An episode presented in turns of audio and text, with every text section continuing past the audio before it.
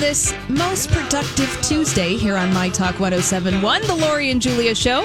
You can stream it at MyTalk1071.com. We're also on the My Talk app. Lori and Julia are here. It's hot, it's sunny, it's summer. Yay! Yay! Yay! It is, and, and it is. It feels good. I love it. Okay, so we have to thank everybody. You know, we are in day two of our ten day or fourteen day effort, ten days on the air effort to um, rebuild our communities that have been um, hurt and uh, the businesses on Lake Street in Minneapolis and the university area in St. Paul and in Frogtown. We started the My Talk Rebuilding Fund and launched it yesterday in partnership with the Neighborhood Development Center. And um, we are on day two of raising money. Our goal is $40,000 at the end of two weeks. And on day two, we're at twenty thousand eight hundred and fifty dollars. That's pretty amazing. It's so amazing, and um, we have to thank today's matching sponsor. It is Sears Imported Auto. We're going to talk with Don Davidson next hour about why they wanted to be involved in matching and in this important cause.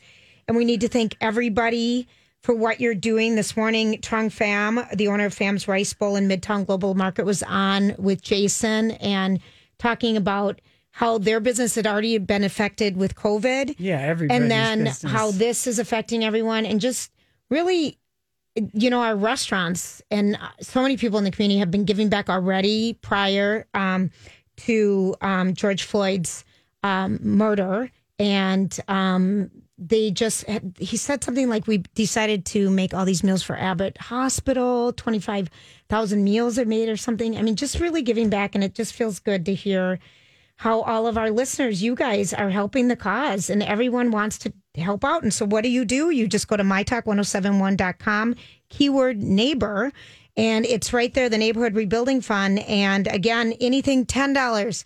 There's like $104. There's $27. Um, we want to thank Dennis, Kathy, Melissa, Anonymous. I mean, and people are really, really opening up their pocketbooks. So we want to thank you. And we'll be talking about that more today during our show. So all right. That's just like amazing for day two. That really is very, I'm very, just in awe. very awe. good. I would say we've done some fundraising on our show before, and I don't think we've ever reached that amount that quickly. Yeah. Or ever. You and No, I. but I'm we just have. Of course saying we, we have. have as a as all of us, but Sure. over you know, It's really cool. yeah. Okay, so yesterday, you know, we did not uh, fully appreciate, have it sink in exactly um, uh, the Supreme Court's landmark LGBTQ employment decision is even bigger than the marriage equality. Um, it's just a game changer that it, we just did not totally recognize. So we're going to hand it off to Stephanie Gosk from the Today Show, who's, uh, you know, just kind of giving us the rundown and, and, and all the celebrations that were happening and how much it means to uh, the LGBTQ Community. and ally Everybody. and everybody who is an ally of that of that group that uh, uh, that a very conservative Supreme Court ruled six three. Awesome. So here we go. Overnight celebrations at New York City's iconic Stonewall Inn after the Supreme Court decided the 1964 Civil Rights Act protects gay and transgender employees from workplace discrimination. Gerald Bostock was a plaintiff in the case. He was fired from a county job in Georgia after joining a gay softball team. because no one should go to work fearful of losing their job because of who they are, who they love, or how they identify. Aimee Stephens, a transgender woman, was among the three people whose wrongful termination lawsuits were considered by the court. We spoke with her earlier this year. Your life is what they are talking about in the Supreme Court of this country. It is my life, but it's also a lot of other people's life. Last month, the 59 year old passed away after a long fight with kidney disease. Her legacy, a permanent place in the country's history. And how about that? That that guy got fired from his Oh. job because he joined a gay baseball team. That that was the That was enough. The loss, the action that got it rolling. And so, um, anyway, I just felt that we just kind of It's gave a it huge moment, short Lori. Yeah. yesterday. So You get to be who you are, you get to love who you are, and you don't have to worry about losing a job. I mean, what a horrible position to be in. Yeah, well, after yesterday, every one of these people, LGBTQ, will work knowing they're protected under federal law about being treated differently because of their sexual orientation or their gender identity. So it is an unequivocal good thing for the sea change for equality that we're trying to get in this country. So that is very cool. Um, also, I thought it was, um, I was so uh, happy to see that. Um, you know, Duluth Duluth has really stepped up with owning their piece of their grim racial history with the lynchings of the three black men that happened in Duluth uh, hundred years ago, and that it was it was no one ever even knew about I it. No one yeah. talked about it. And about ten years ago, they put together a memorial. It's up on First Street uh, with the these figures of the three. Um, uh, Clayton of Clayton Jackson and McGhie. Those are their last names. Um, Elias Clayton, Elmer Jackson, and Isaiah, Isaiah McGhie, and they were going to have this big thing there because it's been you know like a hundred years. But Walz went up there, and he spoke, and he's like, "There's a direct line from what happened in Duluth to George Floyd," and so they're having the big. Um, we're and they were expecting like you know 10 to 20,000 people, but they pushed it off, of course, till 2021. But it's just a reckoning that Duluth just has never, it's been very slow Right. to acknowledge. Just like kind of if you think about it, you guys, I mean, eh, how many people found out about the Tulsa race Right. massacre from watching HBO's Watchmen because it's not in And not 60 Minutes history. did a story on it too this past Sunday night. Right. But I mean, a lot of people were just like, remember when that first started airing? People were like, what? What's this Tulsa? Right. This Greenwood? Yeah, you know, the first episode of Watchmen airs. It's like, oh, you know, you go and you Google and research supplementally and, and to educate yourself about it. But you're right. I mean, I would, I personally did not take a history class, K through 12, that ever mentioned anything about that. About mm-hmm. Tulsa. About yeah. Tulsa, Yeah. yeah. So, and you're right, Julie, that 60 Minutes thing was, was really, really good. good. But anyway, so I just, uh, I, I'm glad that, you know, people have been handed this stunning win by the Supreme Court. I'm glad that there's, you know, uh, Duluth, you know, which is just can be a very, very, very, you know, white place. Absolutely. uh to live is has done this and i remember when they put up that memorial and raised the money for it and people were glad because it was like let's talk this happened here Yeah. you know it really did so anyway so that is all good and then also there was a sweet story in the star tribune today about minnesota hometowns captain tom Oh, Did you oh, guys I hear love about it. this now, guy? And Captain Tom, the references to the gentleman from England. that's right who was walking In, the, in his backyard and raised how much money during COVID? I mean, so much money, millions, over, millions. over- yeah, I don't know how much money. Captain Tom Moore raised more than 39 million and Wow. got knighted. So we have a 99 year old. Uh, I want to thank Paul Walsh from the Star Tribune, a World War II veteran. He's 99. He's almost 100. He has been, he wants to walk 100 miles. He's chipping away every day. He lives in Clark, uh, Clark's Grove, which is just north of uh, Albert Lea, and he's raising money for the Salvation Army. And he said, "I people are struggling from illness or job loss. I just thought there was something that I could do." And so, anyway, he is. Um, he's been walking, and he's How old is he, Lori? He's ninety nine. I love this. This just makes Mickey Nelson is his name. He's raised ninety thousand dollars so far for the Salvation Army. So That's awesome. That is really, really a cool thing. And he had a cute quote in here. Uh, he said, "I never thought in my day I'd ever pay one hundred and forty six dollars for my shoes." His walking Isn't that shoes. kind of- Walking shoes are so expensive. I, know. I mean, I would just buy running ones instead because the word walking in a shoe just adds like a $35 surcharge. And uh, yeah, so and he did uh, take inspiration. Um, From Captain Tom? Yeah, but he, he when he was in the army, he man, maintained tanks, and uh, he he just wanted to. He and his wife, or he and his daughter, came up with what what could he do, and so he said, "Well, I walk every day, and I could walk."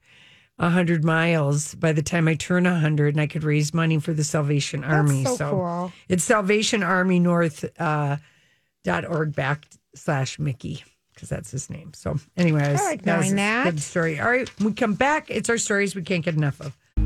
Hey everybody. Okay, it's Tuesday. Let's get productive. And um, one of the things that has been very interesting in this time of reckoning and in this time of looking back at ourselves and wondering what kind of privilege you have or what kind of you know things have you stood by and and been okay with and not talked about i mean i think people have really at least i hope people are taking a long you know hard look at themselves and I know so many. I mean, that are. It's you can't particularly not. white people because Yes. we've had the privilege Right. of our skin color so there's been like it's uh, literally hundreds of things we've never had to think about you know really At least. at least Yeah. okay so one of the things that i i don't want to say i'm taking delight in but i You guess there's are. a certain sense of sh- uh, schadenfreude is that how you say that word Mm-hmm. um about some of the quote unquote let's call them mean girls of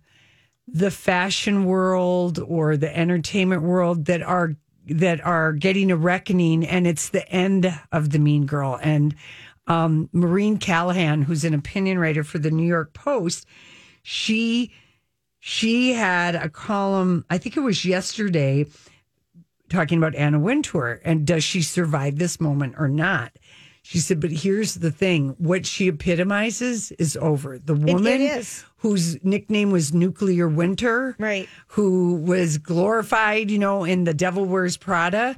She's like, it's hard to ever imagine that we looked at that meanness as aspirational, but we did.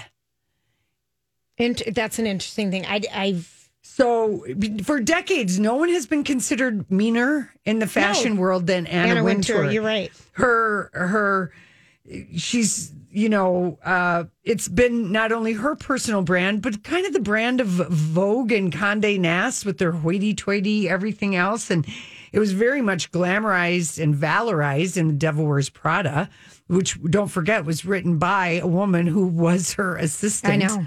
Yeah. we had her on our show Yes, we did. lauren weisberger and Good Tim, memory, Laurie. yeah. And Tim Gunn has referred to Anna as Oh. Medusa. He told Mm-hmm. the story of her being carried down the stairs at the Met Gala and she banished him from the Met Gala. Because he Ralph- talked about it. yeah, Ralph Mm-hmm. Rucci has called her satanic and the cause of so much personal evil and destruction in the fashion world that she's crushed careers. And her former right hand man of almost 20 years has depicted Andre her. Leon Talley. Yeah, has mm-hmm. depicted her as ruthless and absolutely incapable of human kindness. So, you know, last week she sends out a letter to the staff of Vogue because she's hearing rumblings. I think that there's going to be this New York Times story coming out about her.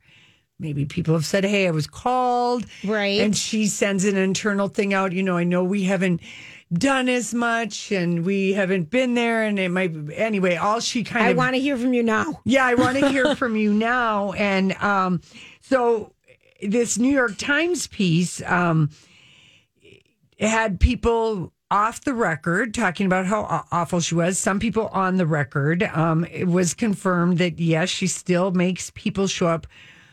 Anyone who's under her. If they have a meeting, that person has to show up at the meeting 30 minutes before she shows up. Okay, that is so Mean. wow. Okay, then another report had Still, that an- is so gross. Another report had her mocking fellow fashion editors from other magazine who left Paris Fashion Week due to the coronavirus. she mocked them for that. Yes. Okay. And former um, Vanity Fair. Hey, it's Mike, and I'm so excited to tell you about Factor's delicious, ready to eat meals. We are all busy, and with Factor, eating fresh, never frozen, chef crafted meals has never been simpler. Two minutes is all you need to heat and eat wherever you are. You'll have over 35 different options to choose from, including Calorie Smart, Protein Plus, and Keto. Get as much or as little as you need by choosing your meals each week. Plus, you can pause or reschedule your deliveries at any time. Sign up and save. We've done the math. Factor is less expensive than takeout, and every meal is dietitian approved to be nutritious and delicious. What are you waiting for? Get started today and get after your goals. Head to factormeals.com slash LJPod50 and use code LJPod50 to get 50% off. That's code LJPod50 at factormeals.com slash LJPod50 to get 50% off. I'm Bradley Trainer. And I'm Don McClain. We have a podcast called Blinded by the Item. A blind item is gossip about a celebrity with their name left out. It's a guessing game, and you can play along. The item might be like this: A-list star carries a Birkin bag worth more than the average person's house to the gym to work out. Pretty sure that's J Lo. And P.S. The person behind all of this is Kris Jenner LLC. We drop a new episode every weekday, so the fun never ends. Blinded by the item. Listen wherever you get podcasts, and watch us on the Blinded by the Item YouTube channel. Air editor Graydon Carter said that she often just treats people that work there as servants. Well, and like you said, I mean, that Devil Wears Prada was true. I mean, how they had to deliver the book to her and people were so scared. I mean, you would lose. But you had a work with someone fondness. that- she because it's a movie, right? It was At sort of some point, you felt, I felt sorry for her. yeah. Well, Kim France, do you guys remember that name? She used to be the editor for a long time of Lucky magazine. Remember that magazine? Yes. Mm-hmm. I love that magazine. we mm-hmm. did. Huh? It was kind of a fun because it was like fashion bites. Anyway, she said um, that working for Condé Nast or Vogue, it is you're considered brilliant the more difficult you are. So the whole place acts like that. It just passes down one Well, that's after a the that's other. That's a sick culture to be involved in. Yeah. So anyway, I feel it like feels like it, we're done with it. The world feels so cruel right now. We don't have. Ain't nobody got time for this. I don't know. I don't know how she survives it. Well, not with much of a reputation at this point. No, right. Does anyone want to even work with her? Hey, everybody, thanks for hanging out with us. I like that song. I Break do my too. heart, little Dua Lipa. I like it a lot. Uh, anyway, lots of people coming out with stuff about uh, Vogue and reminded Anna of when she had to get on the female designer bandwagon because she had She- been accused of not really supporting female designers. This was when the Me Too thing came out and kind of looked at her that she always championed The men. young gay designers or this, but not a lot of women. And for a long time, employed two photographers, Testino and Weber. Oh, Mario Testino. Uh-huh. And some other guy. Anyway, just people are telling their stories. See, when you're mean all the time to everybody, then when people feel empowered to speak up about it, It's like- amazing. it's a It floodgate. really- I I bet it feels so good to people when you've had someone be that evil and mean to you, be able to have the green light to talk about it. Yeah. And not have to worry about the repercussions. right. Anyway, She's I feel like, yeah. Well, and also just the landscape of media has changed so much that we don't look to singular cult of personality people like Anna Wintour anymore.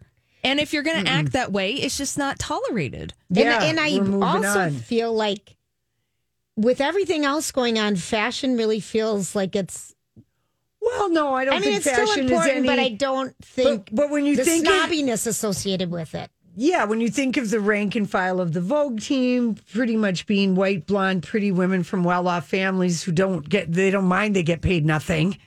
You know, Well, there's that whole aspect of Condé Nast Yes. where it's a system that benefits rich white people. Yes. You can take the unpaid internship while you live in Sure. Manhattan. You Right. can you have you have people who can make calls for you. yes, they've got personal wealth, so it doesn't really uh, matter, and um, it just really. Um, I wonder if Andre Leon Talley's book, the the Chiffon Just Trenches, kind of- is is doing well. Well, I hope it is. And I this uh, one uh, person who co- cooperated with that New York Times story about it, he- when he was hired at um, to work for Vogue, but he went to a Condé Nast, uh, like a uh, staff orientation Sure, session, sure. and he remembered that a top executive said.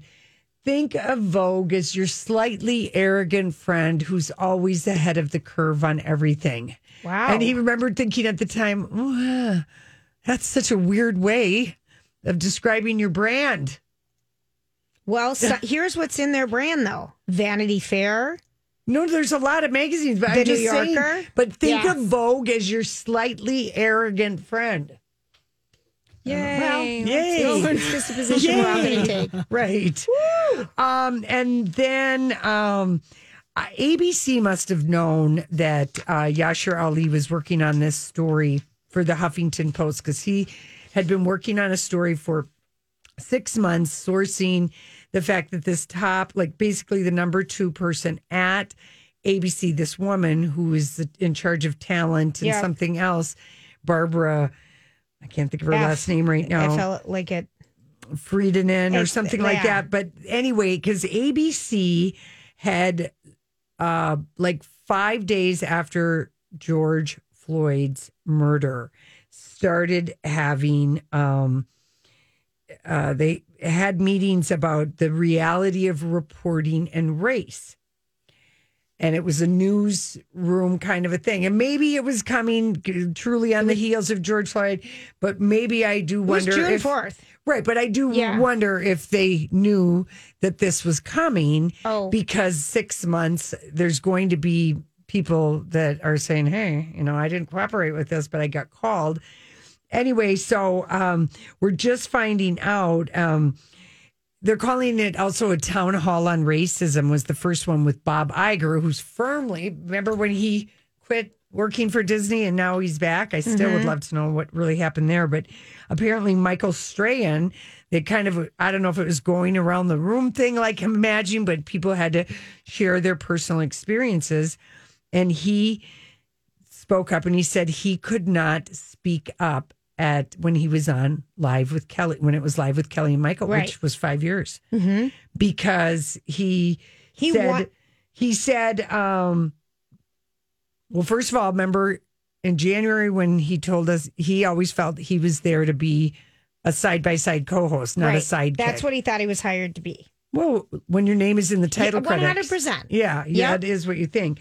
And he um he said uh yeah that he did not feel he could speak up because he would be he was worried he'd be seen as threatening even though there were tense situations other people got argumentative and got loud but he was very aware he couldn't speak up or raise his voice because he was aware of his race and how big he was and he felt it Mhm. would be used against him Mm-hmm. That's just sad. I, I'm trying It's to think sad. of what anyone at Kelly, at the at the Michael and Kelly show, or now the Kelly and Ryan. What do they have to raise their voices about on that show that they cover? Oh gosh.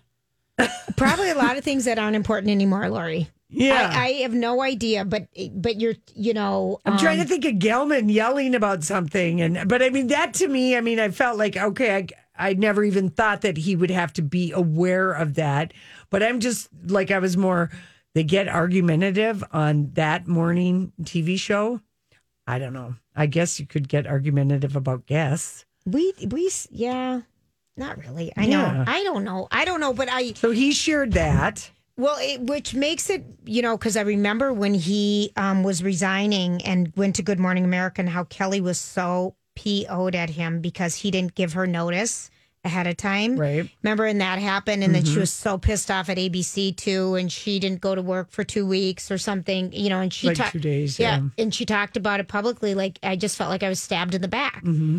Um, and yet he had all that pressure from ABC not to tell her. And this woman, Barbara Fedida, Okay, thank you. who is the woman who was in charge of talent for ABC, I wonder if she was involved in that transfer of talent from one ABC Right. property to another ABC property and said, You can't mention this. So Kelly got mad at Because he basically person. said, I couldn't say a word. Mm-hmm. But at the same time, I remember you and I talking about this. I know we would say to each other, "Hey," and we talked to Donnie about it, and he said he wouldn't He say wouldn't. anything. Donnie said, "I wouldn't tell you he girls." wouldn't tell us, but we. If I was leaving. yeah, I- and he didn't. Well, and business situations too. I mean, you know, who knows what any kind of circumstances anybody is truly under. Right. but at the same time, we're different though, Lori. Because Okay, we're but I'm just thinking Kelly is burned like she's got burned two Regis. bridges. Regis How do you burn Michael. the Regis Bridge? Yeah, exactly. So maybe there's something there with Kelly too.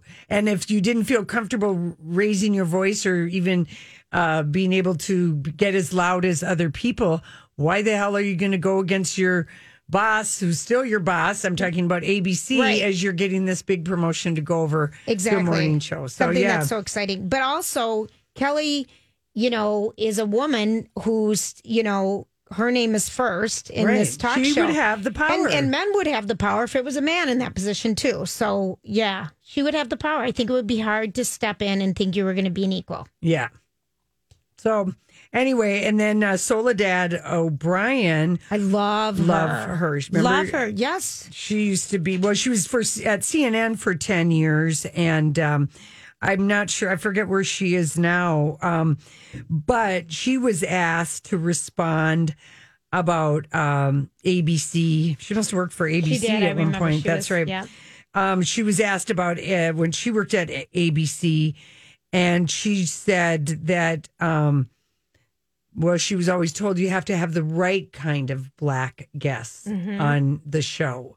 And they used the example of Charles Blow from the New York Times being the right kind of guest. And this other guy who's a She said a host. CNN exec told her this too. No, no, this is Barbara when she was there with Okay, got it, Barbara. got it, was sorry. it was at ABC, and then uh, if they weren't the right kind of black person, she couldn't book them on the show. So she did say that uh, happened to her, and um, you know, none of the morning shows covered the ABC The bar. the yes. Barbara uh, being on suspension. Um, no one, CBS, ABC, NBC, none of them. Were I was Not even gonna touch it? and it's weird because it is it is very like she told Robin it's Roberts. news. Yeah, Robin Roberts. You know, uh, her agent. Uh, it's not like we're asking Robin to pick cotton um, when she was trying to get So more that- money. Yeah, And Sunny Hostin. yeah, that she referred to Sunny as low rent behind her back. She also referred to Kendis Gibson, a black anchor who was negotiating his con- contract. She told his agent, um, "We we spend more money on toilet paper a year at ABC than we will spend on him." Oh, I mean, real.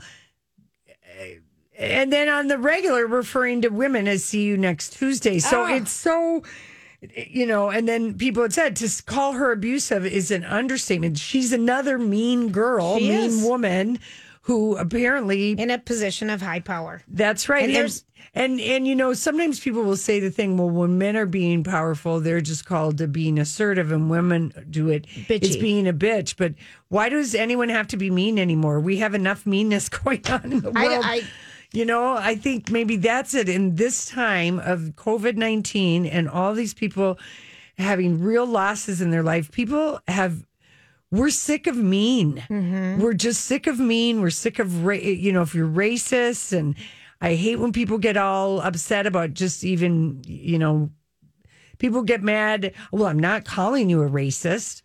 I'm just saying, you Yeah. know. Anyway, you we got to can go. be powerful and be kind. yes. Yes. Thank you. Yes. Thank you. We've Maybe- got an interview with a big book author, Lori. We got to go. We do. We'll be right back. Hey, everybody. Uh, we are really delighted. Uh, we are having, uh, being joined right now by Amity Gaige. Her latest book is Sea Wife, and maybe you've read uh, one of her other novels, Oh My Darling, The Folded World, or Schroder. But uh, this is our uh, first time reading one of your books, Amity, and now we got to get to your other books. But we loved Sea Wife so much. and great. Thank you. Tell, give people the setup of the story, please. Yeah, sure. It's about a family of four, uh, husband, wife, and their two youngest children. Um, and they are going on a year long sailing sabbatical to, uh, Panama. They decide to buy a boat sight unseen um, from their home in Connecticut, and they go down to Panama to to sail to sail it and to try to reconnect with one another as a couple, and also for the wife Juliet, who's basically really the protagonist of the book, for her to kind of recover from her depression.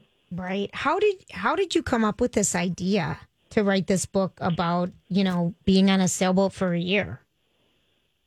Well, I was I was looking through some um, a, a newspaper and saw that there was an article about a family who had done this. There, of course, a lot of people do um, safely go sailing with their kids, but this family had um, come into trouble and needed a Coast Guard res- rescue. And when they got back to, uh, and they they were all fine. They had their two little girls with them. When they got back to land, they faced this kind of firestorm of criticism of people saying, "Why would you do something?" So reckless with your kids.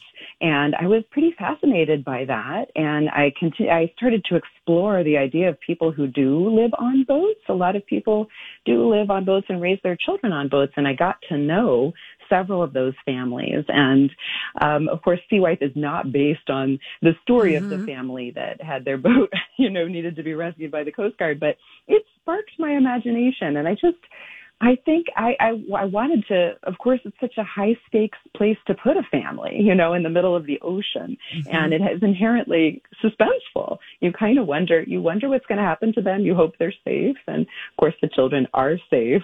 As a disclaimer, I want to say that. Yeah. But mm-hmm. it's, a, but it's a suspenseful journey. It is. And I think, you know, that was intriguing to us that the idea of we've always kind of been like if someone oh you know i'm going to go travel around the world for a year and sell all my things or go on a boat i can't a, a boat but i can't imagine myself personally ever doing it but i was so intrigued we in immersing our life and just feeling you know to be with juliet and michael, Michael. and the kids and just writing about the places that they are and the encounters that they have. And even though we're going back and forth and telling the perspective, Michael's narrating from his captain's log, and then Juliet is telling the voice, it was really compelling to see what would happen next. Oh, I'm so glad you thought so. I mean, it's it's it was um, it, it it took a lot of you know research and learning to to write that, but in the end, I I needed to relate to the characters in order to write it, um, and I. I ended up having to actually learn to sail because I've not, I've, I, I've not, um, I don't have a history of sailing in myself. So I had to put myself in that position actually of being kind of a novice sailor because that's what my family is. And, and, and feeling the, the vulnerability and the beauty of just being out there at sea. And I totally relate to what you're saying. I, other than having to do that research, I'm, I'm not a brave or adventurous person, but I've, I've always I really admire people who do take take risks. Um, it's led to great things, and um, of course, it doesn't always work out. But that does not mean that the risk was necessarily a mistake. You know, there's um, there's a lot of things we lose by staying home and by not taking a risk. That is so true. And I went on, I've been lucky. I went on a really cool sailing trip um, for a week once um, with a colleague from work here with our kids, and how just being suspended in the ocean and just having to kind of live off your own muscle work and your sails and everything, and how it's scary, but it was also probably one of the most joyful trips ever just to be disconnected from everything.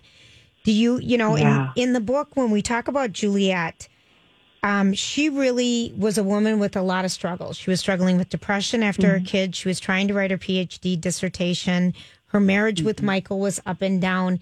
It really was a high risk for her to say, okay, yes, let's do this. And her trust in, in him, you know, coming home, kind of like, let's do this now. Yeah, I know. Yeah, you're right. Um, they, I think that she felt like sort of in a kind of cornered by all those challenges you just mentioned, and maybe he convinced her that that she needed a sort of shake up of her life too. Um, and but I think, of course, it, once you get to the end of the book, which uh, you know, of course, we can't really talk about, but she goes on a journey she didn't expect to go on, and finally, as you say about sailing or about taking any of these adventures, it just makes you. It does make you stronger. So though though the though the though the some harrowing things happen to them, I feel like Juliet's journey in the book has a there's a quality of like she she kind of needed to go through this Oh, and to become you know to become strong and let go of the past and a lot of other things. Yeah. she really did. Yeah. She did. And also, it's an interesting book to read right now in the time of COVID 19 when we have all of us, in many ways, made our world so much smaller, too. Yes. And, Yeah. and It was we're. good. We're hearing about people, you know, like are people going to stay together when all of this comes Mm-hmm. undone? And just so it was also interesting, you know, reading it through the lens of where we are right now, everyone.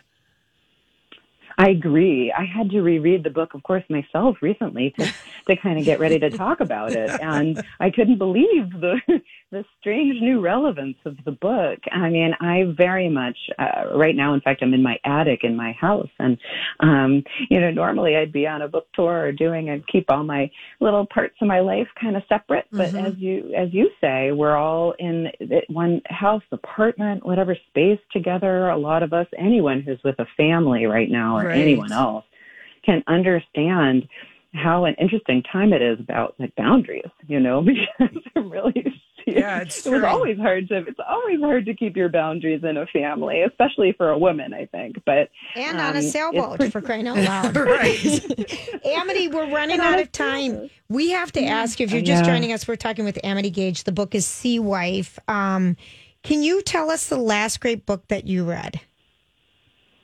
Besides your own, of course, because you had to reread it. I um, just read, I'm going to say, The Friend by Sigrid Nunez. And um, I highly recommend that. And it won the National Book Award, I think, two years ago. Amazing book. All I right, think good. And uh, drew a lot of inspiration. good. And we're going to recommend your book, Sea Wife. And we Please thank do. we thank you. We loved it. Thank and Amity, you. we're going to read your other books now that we've want read discovered your voice. Yes. I am so glad you guys are bringing the book to people of Minnesota. I really appreciate that. Oh, thank you so Thank much. you so much. And Amity, we like that you say boat the way we do. boat. Whether it's Baker's Simple Truth Turkey or mac and cheese with Murray's English Cheddar or pie made with fresh Cosmic Crisp apples, there are many dishes we look forward to sharing during the holidays. And Baker's has all the fresh ingredients you need to turn today's holidays into tomorrow's memories. Baker's, fresh for everyone. Get more ways to save at the Buy Five or More Save $1 each sale. Just buy five or more participating items and save a dollar each with card. Baker's, fresh for everyone.